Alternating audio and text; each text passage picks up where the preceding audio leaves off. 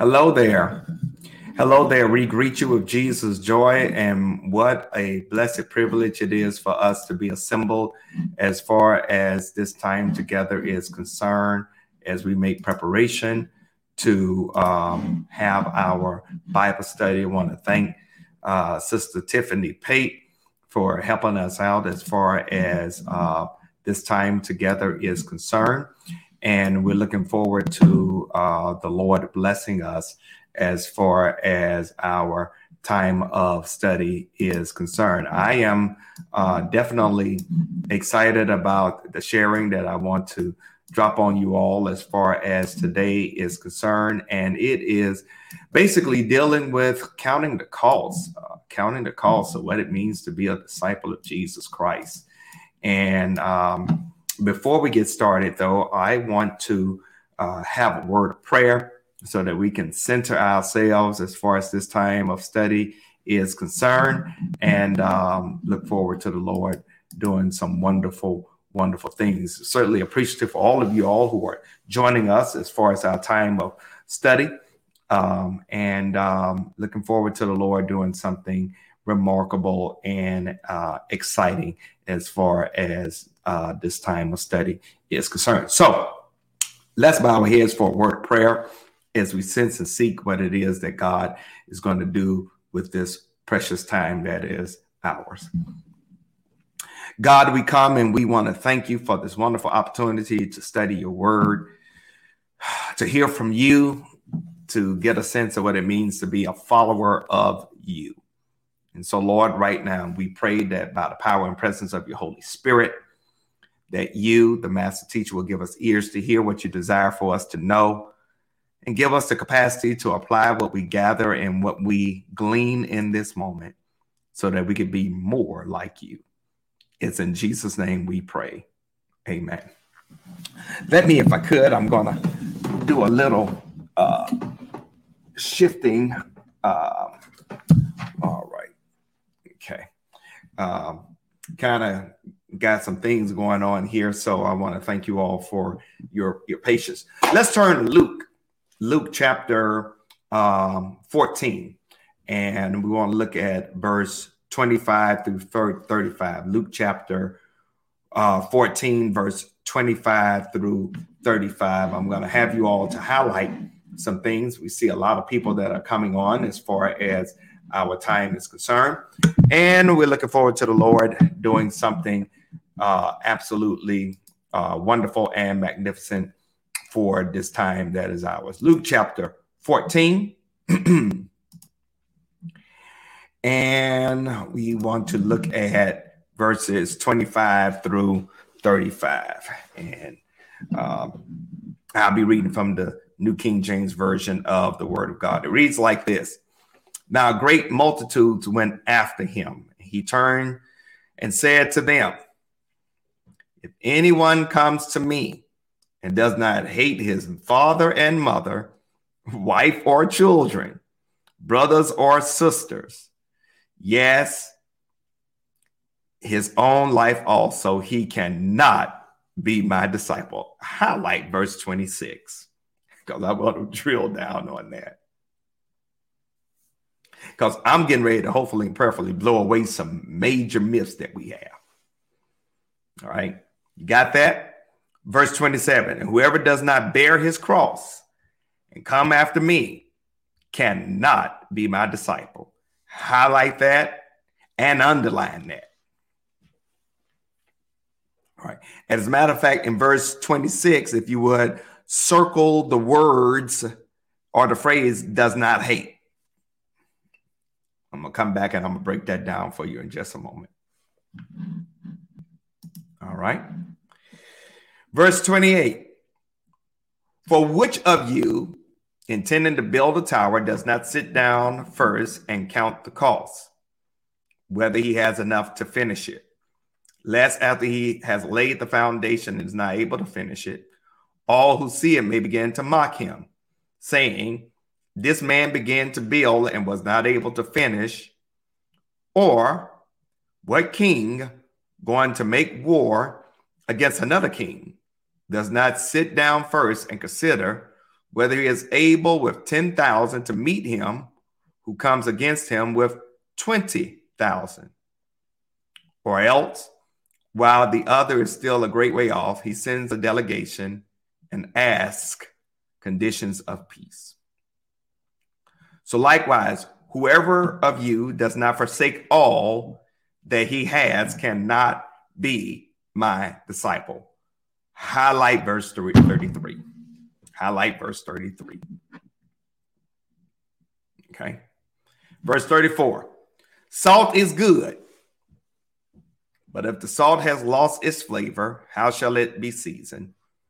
It is neither fit for the land nor for the dunghill, but men throw it out. He who has ears, let him hear. All right. Now, what I'm getting ready to teach you all today is going to be the differentiator or the difference maker between you being a follower, a disciple of Jesus Christ, or you just basically being happy that you're saved, but you're not going to get a reward. Okay. There are a whole lot of folks that want Jesus to be their savior, but don't want them to be their Lord. When you allow for Jesus to be your Lord, you're moving into the territory of what it means to be a disciple of Jesus. And to be a disciple of Jesus, you got to count the cost. Because there's a cost to this thing that a lot of folks, unfortunately, do not take account of when they decide that they want to follow Jesus Christ. It, it's a cost. I want you to know it's it's a major cost. And unfortunately, a whole lot of us don't count the cost when we decide we want to follow Jesus Christ as Lord and Savior. And what I'm getting ready to do is hopefully and prayerfully, I'm getting ready to blow some myths out the water about what some of us church folks think it means to be a follower of Jesus Christ. Okay. All right. Now, let's talk about the essence of discipleship. The essence of discipleship.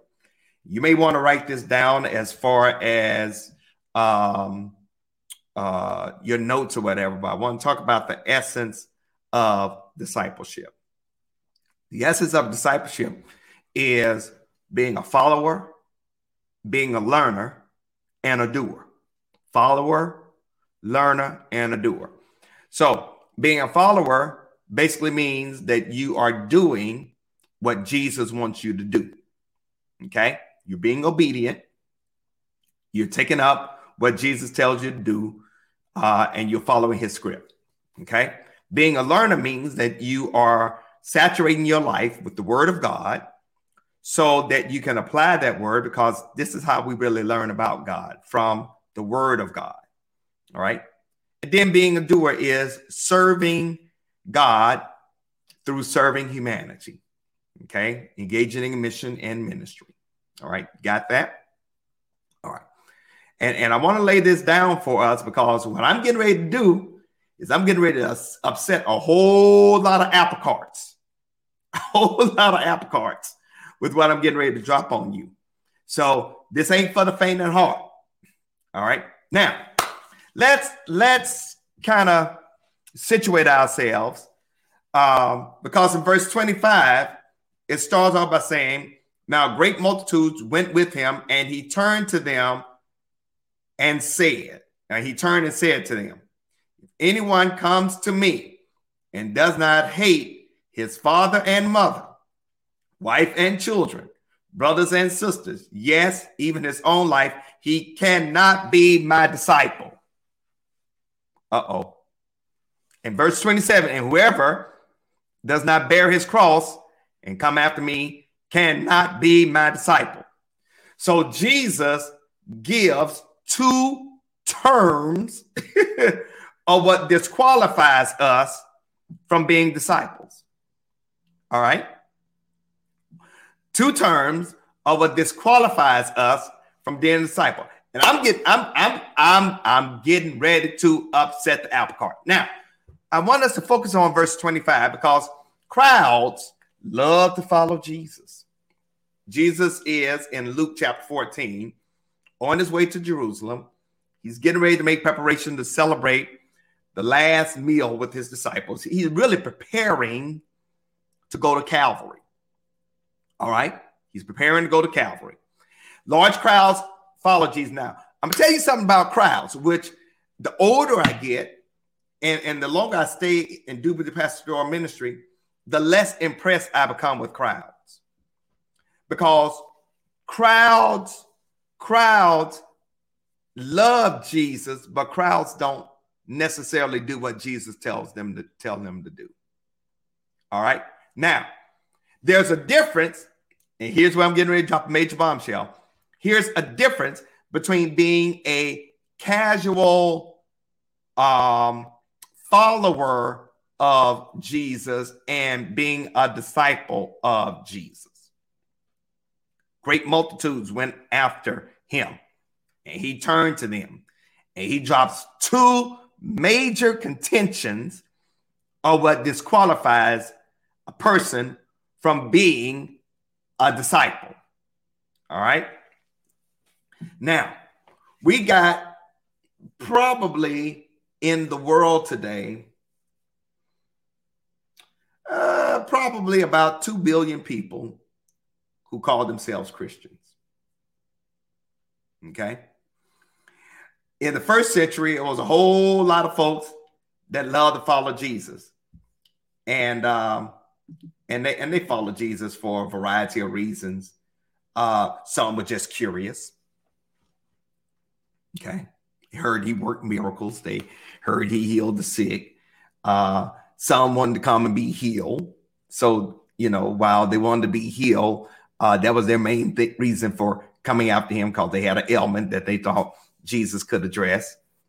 Someone to sit at his feet and uh, uh, and learn some things from him and watch him engage, you know, uh, the teaching that he would do. And then there was some some some uh, of the Jewish religious leaders that simply came along to antagonize him, to pick his words apart.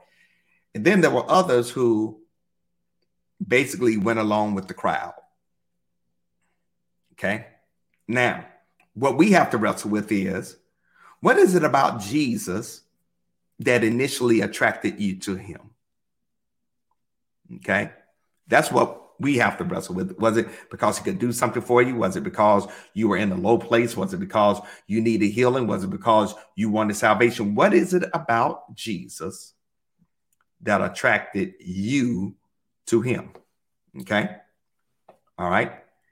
Because in this text, and like I said, I'm getting ready to blow some stuff out the water. In this text, Jesus is challenging would be disciples those that want to follow him with some strong words, with a sobering reality that if you're going to follow him, you better count the cost. And here's the first aspect of the cost. If anyone, anyone comes to me, comes to me and does not hate his father and mother, wife or children, brothers and sisters, yes, his own life, he cannot be my disciple. All right. Okay. Now, this is where I, I, I really want to separate the wheat from the chaff because there were people thinking Jesus was the Messiah, wanted to be there when he quote inaugurated his kingdom. Uh, but Jesus need to explain that following him did not mean you were going to receive goodies like so many children. and, this is this is what separates the wheat from the chaff.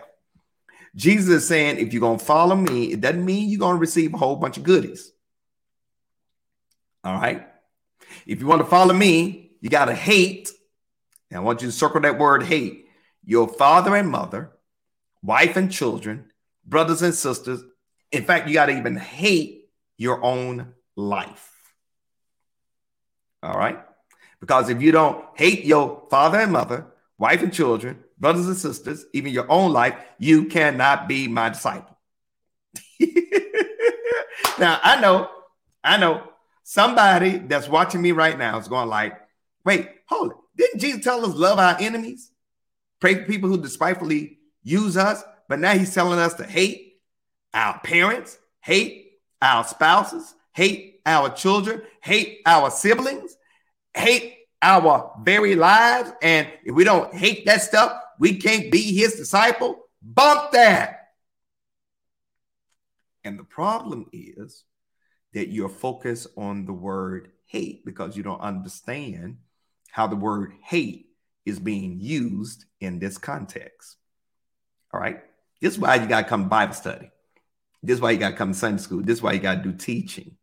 All right. And this is why you got to have good teachers that teach you what the word of God literally is talking about. All right. Now, let's look at this word hate because if you get stuck on hate, you ain't to become what God will have for you to be as far as being a disciple because too many of us, too many of us, unfortunately, aren't disciples. We're just good church attenders. We're not disciples. We like the fact that Jesus saved from our sins, but we ain't learning, we ain't really following. We're carnal Christians. All right. So here's what I'm, I'm getting ready to break some stuff down for you. Here it is. The word hate in this context has two meanings that I want to drop on you. First of all, it's considered to be hyperbole, which means it's it's an obvious exaggeration to make a point. All right. So it, number one is considered to be hyperbole. All right. All right. However, the other part of understanding what hate is, is that hate in this text does not mean despising someone. The word hate basically is an idea of position. Okay. And what do I mean by that?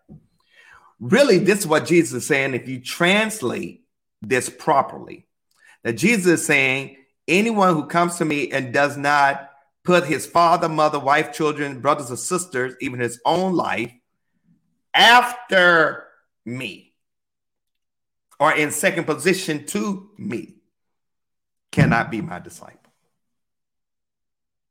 All right. So the word hate is not necessarily despising, but the word hate is priority of position.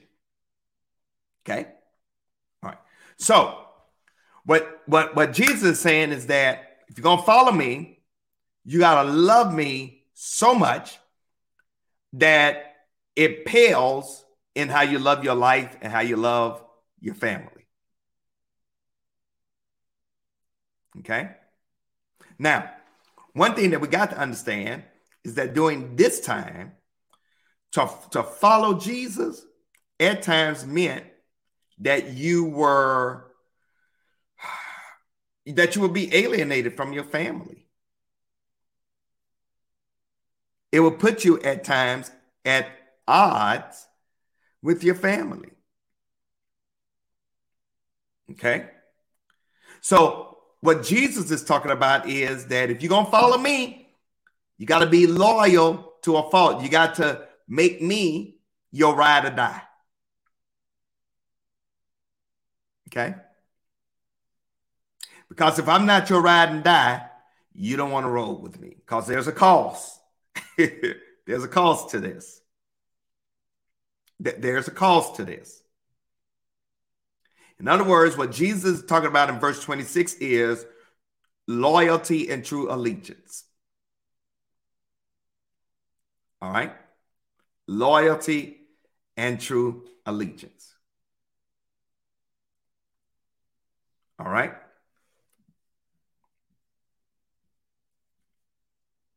All right. Now, let me continue to unpack this because I know some of you all are stuck, but I promise uh, I'm going to get you through this. And here it is. Jesus' point in this whole thing is that those who want to be his followers are going to have some demands placed upon them. and it ain't easy. And I think that the problem in today's churches is that we think that being a follower of Jesus Christ is a bed of roses. It's not. And that's the issue with the prosperity gospel. That's the issue with um, uh, these folks who think that coming to Jesus means you're gonna get anything and everything you want. That that that's this is for those who think that following Jesus is a bed of roses. It's not. What Jesus is saying is that um, if you're going to follow me, you got to come all in. Got to come all in. Because God is not going to take fourth position in your life. Notice the flow. Verse 26 Father and mother, wife and children, brother, and sister, own life. Those four. All right. Jesus, Jesus saying, if you if you want to follow me, I gotta come before all of that. I gotta come before all that. So you have to decide to whom or what are you really devoted. Because if you're gonna be a follower of Jesus, here it is. All those other things, all those other things, all those other relationships become secondary. However, in following Jesus, if you do it right, Jesus then, by the power and presence of the Holy Spirit, helps you to engage those other relationships with a sense of uh, wholeness, with a sense of love, with a sense of forgiveness, and with a sense of grace. All right. Okay. So, so here, here, here, here, here's what I want you to understand. There is no such thing as really casual discipleship.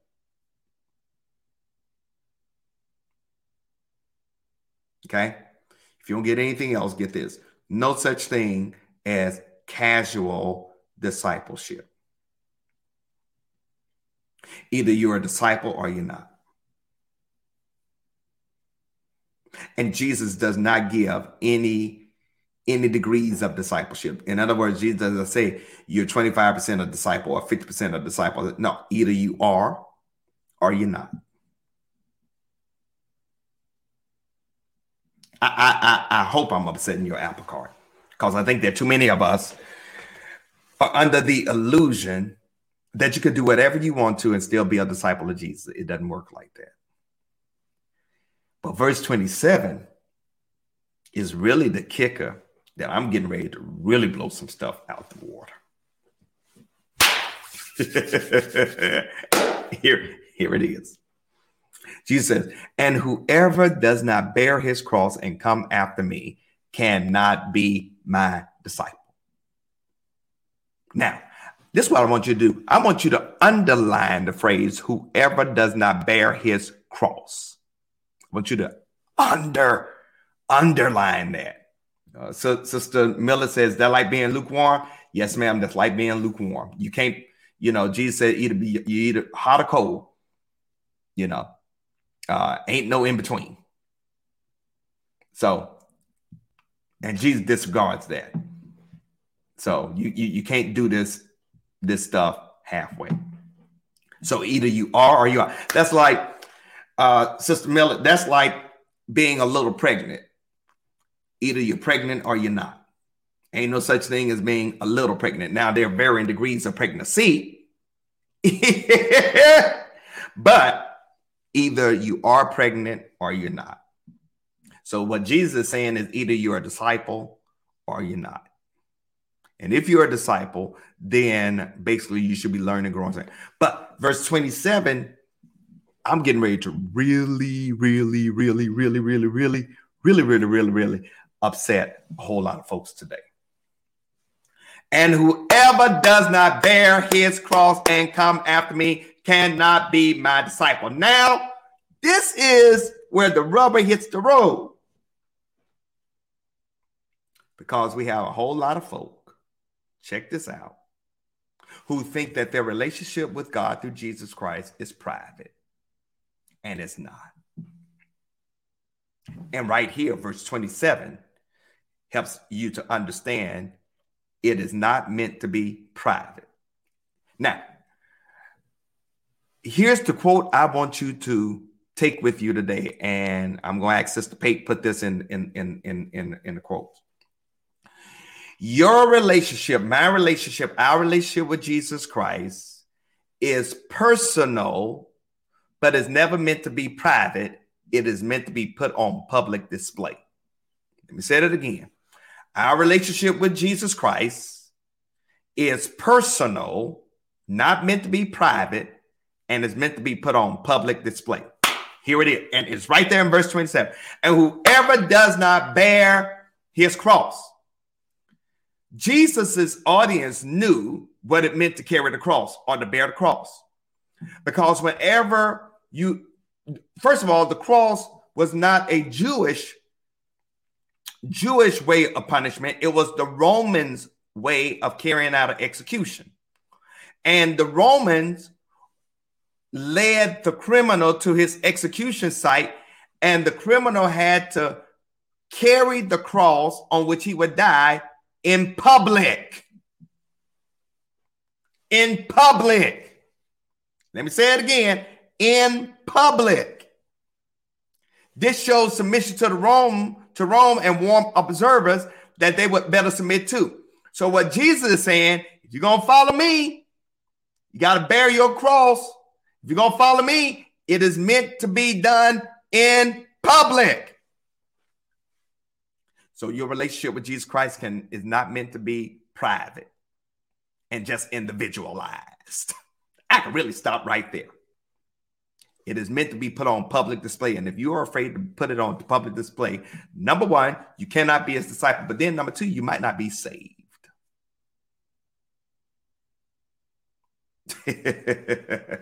I really hope I'm upsetting the apple cart right now. So, this is what Jesus is really doing. Jesus is really saying if you're going to be superficial,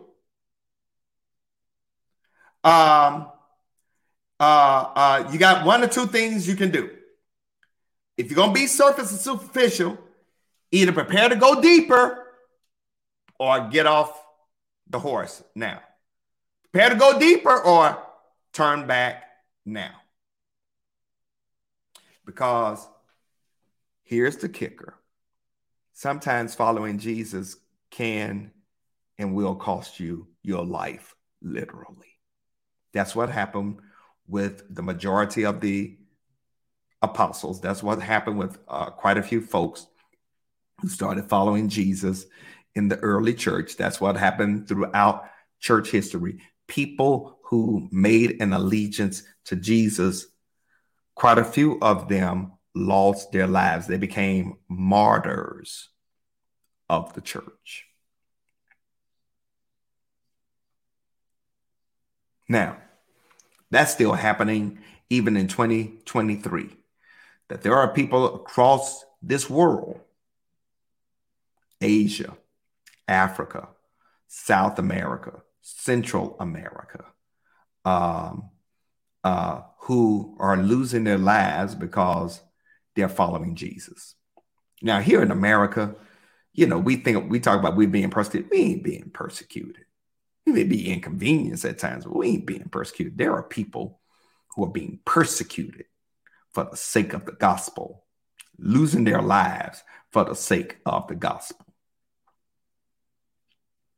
So, what Jesus is saying is if you're going to be my disciple, um, your relationship with me is personal, it can't be private, it's meant to be put on public display.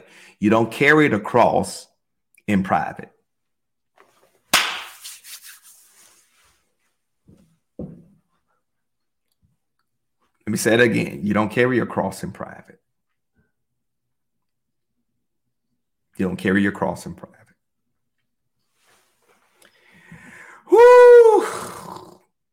I know this is, I know this is this this may be upsetting some folks, but it's, it's the truth.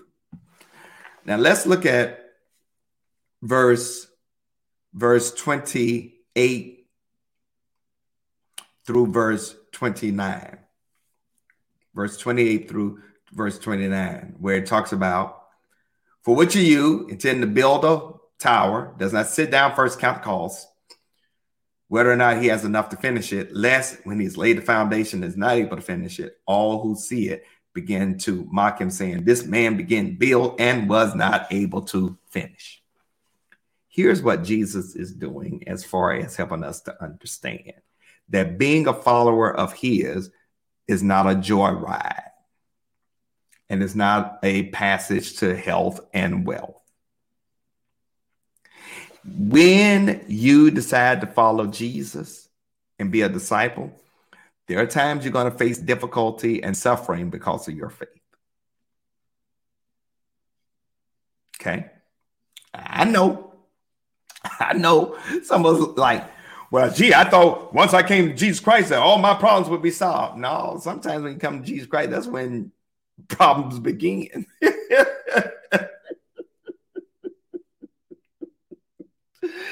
that that's when problems begin. It's not a joyride.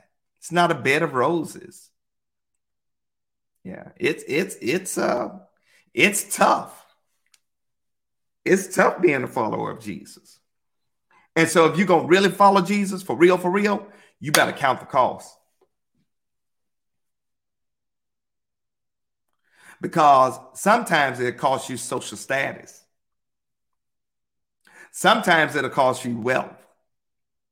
Sometimes it may cost you your career. Sometimes it may cost you some time. It definitely gonna cost you some money. It, it, it may cost your popularity. It may even cost you your life. Count the cost to be a follower of Jesus Christ so you won't be tempted to go back when the going gets tough.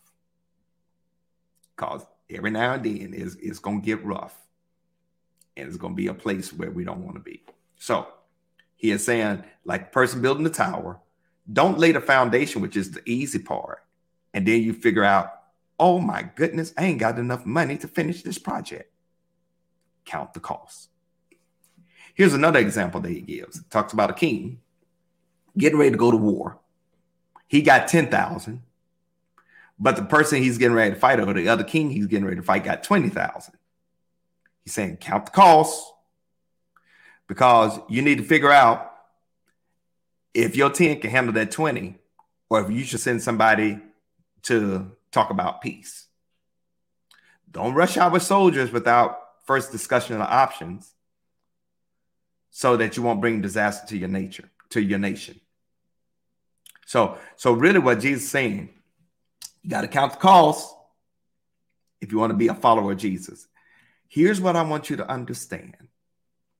Here's what I want you to get if you don't get anything else. If you made a decision sometime in your past to trust Jesus Christ for salvation, but since then you haven't paid much attention to your devotion and discipleship, you may be one of those persons who have not counted the cost. Yeah. A decision to trust Christ means that God Almighty is now your Lord and Savior. You have better listen to God. You got to read God's word. You got to follow God's teaching. To walk down the aisle and then drift along is no decision at all. You have to trust Christ as Lord and Savior, and you trusting Christ means you will follow his commandments. The interesting thing, I got a sermon I'm, I'm working on for Sunday dealing with obedience. And it's so amazing. And, and, and it's amazing how God coordinates stuff because when I decided to do this teaching, um, I had no idea that this teaching would be lining up with what I'm going to be preaching on Sunday. But it's just amazing how God pulls stuff together. Yeah. So, so here's what I want you to understand. Y'all got to do more than trust Jesus. You got to obey him. It's more than trust. You got to obey him Because if you don't obey him, you don't really trust him. So it's more than just trust. You got to obey him. You got to do what he tells you to do, and you find out what he tells us to do according to the word. So let me go ahead and bring this in. verse 33. Verse 33, it talks about you can't be his disciple if you're not willing to forsake all. It's like the rich young ruler who came to Jesus, Jesus and said, What must I do to inherit eternal life? And, and Jesus says, Well, you know, keep the commandments, keep the law. And um, that rich young ruler said, Yeah, I've done all that. You know, I honor my mother and father, I've kept the commandments.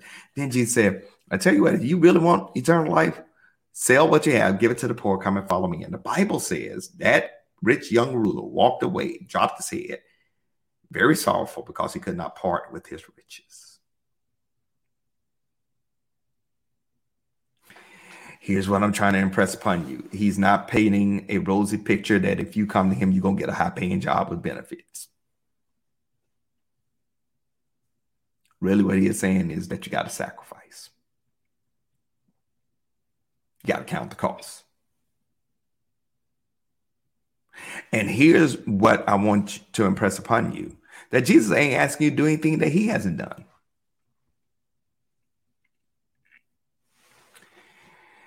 Unfortunately, too many of us refuse to count the costs. Or we did count it, we were like, no, that's too much. That's too high. If you don't count the cost to God, or the immense treasures awaiting all disciples in the kingdom. Jesus is not asking anybody to give up anything without having given it up himself. Jesus asking you to do anything that he's not willing to do. And I contend that a lot of folks that come to church haven't counted the cost. I close with this. Salt is good, but if salt has lost its taste, its flavor, it's, it how shall it be seasoned? It's not fit for land or dunghill, but to be thrown out. All of you who have ears, hear what the Spirit has to say. Here's where the shout of the whole text culminates. Because back then, salt was used as two things it was used as a seasoning and a preservative. A seasoning to bring flavor out of the food, a preservative to keep food good. All right. If the salt does not have the capacity to season food or to keep food good, it's no good. And we as Christians should be seasoning our environment. And we should also be preserving the love, the life, and compassion of Christ.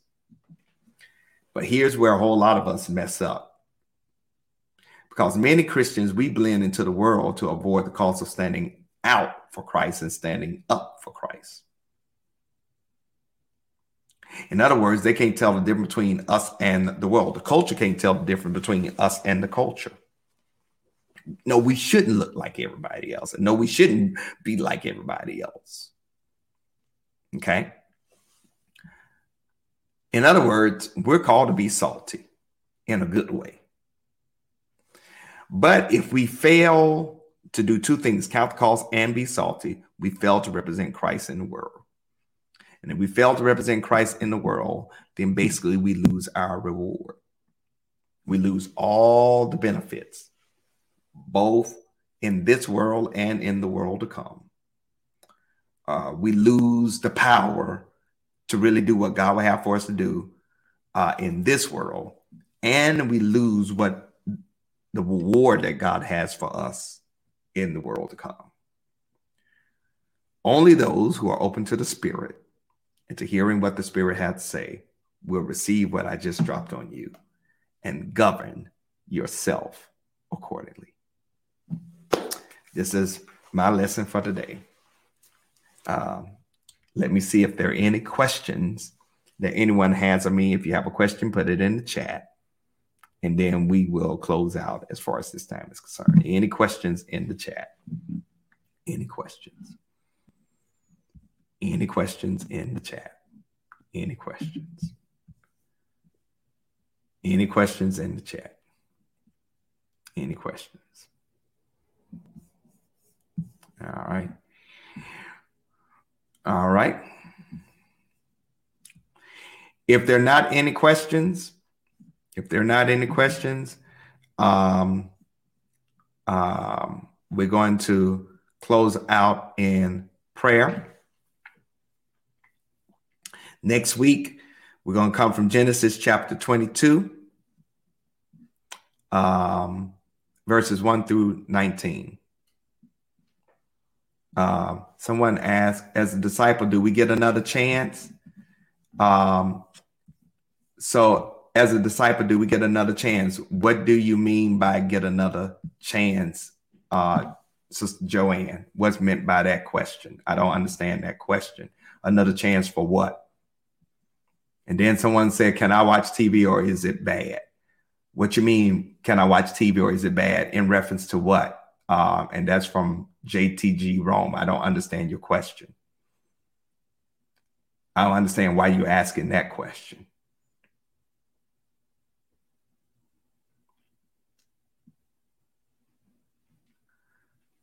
So, Joanne, can you give me clarity as a disciple? Do we get another chance? Another chance for what? That's what, uh, yeah. I'm trying to get clarity on that, um, Joanne. And Rome, I don't understand your question. Can I watch TV or is that bad? Oh, if we don't forgive someone right away. Um, so while your question, uh, Joanne, thank you for, for that clarity. Uh, if we don't forgive someone right away. Um, that's a good question, even though it's not germane to the lesson. I think that part of being a disciple of Jesus Christ requires that we do forgive. Um, uh, but we really have to process what forgiveness looks like and what it means. So, in that sense, uh, Sister Joanne, um, one of the things that Jesus really helps us to, to understand is that if you're going to follow him, part of you and I following him means that we must be willing to forgive uh, because just as God forgives us. And um, um, uh, and the forgiveness, oftentimes people say it's not for the other person, it's for you. Well, it's for both. uh, forgiveness allows for you to to uh, not be in such an angst whenever that person comes around, but also at the same time, uh, it allows for for that person to to not be in such an angst when they come around you when you forgive. Reconciliation is a whole another cause. Uh, for Rome, is it secular? Is it secular? I guess. So uh, as far as uh, uh, to Rome, I'm not going to stop watching TV. Watching TV does not make or break my discipleship. However, what I allow to come into my mind, if I allow for that to govern my attitude and stuff, uh, then maybe I should not watch TV. so if that inhibits your discipleship, wrong, then maybe you shouldn't watch TV. So that's how I answer that. If that does not make you a disciple, uh, if watching TV does not make you a disciple, uh, and it inhibits your walk with God, maybe you shouldn't do it. And I put leave that for your own uh, way on how you navigate that. When you say take up your cross daily, does it mean your brother's cross also? You can't take up your brother's cross. You got to take up your own cross. You cannot take up your brother's cross. You can't take up nobody else's cross. Jesus doesn't tell you to take up anybody else's cross. He tells you to take up your cross and follow him daily. So your cross is really your personal relationship with God through Jesus Christ. You can't do that for anybody else. You got to do that for yourself. And it's meant, again, it's not meant to be private.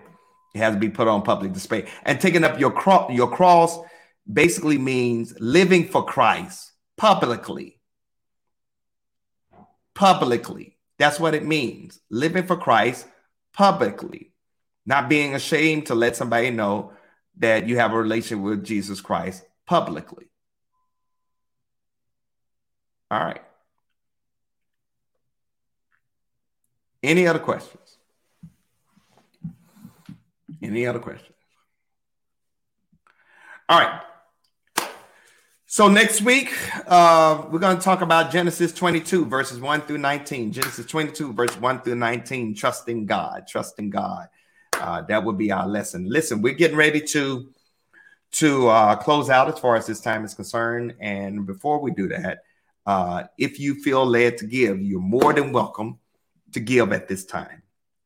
And you can give, uh, you can give under what we would call TNT Bible study um, through uh, uh, our app, Givelify. You can also give through um, our uh, website, ACS Church Life, or if you want to mail check, cash, money order, check, cash, check or money order rather to the church, you can send it to uh, 1401 Allen Street, Charlotte 28205, or you could drop off check, cash, money order here at the church.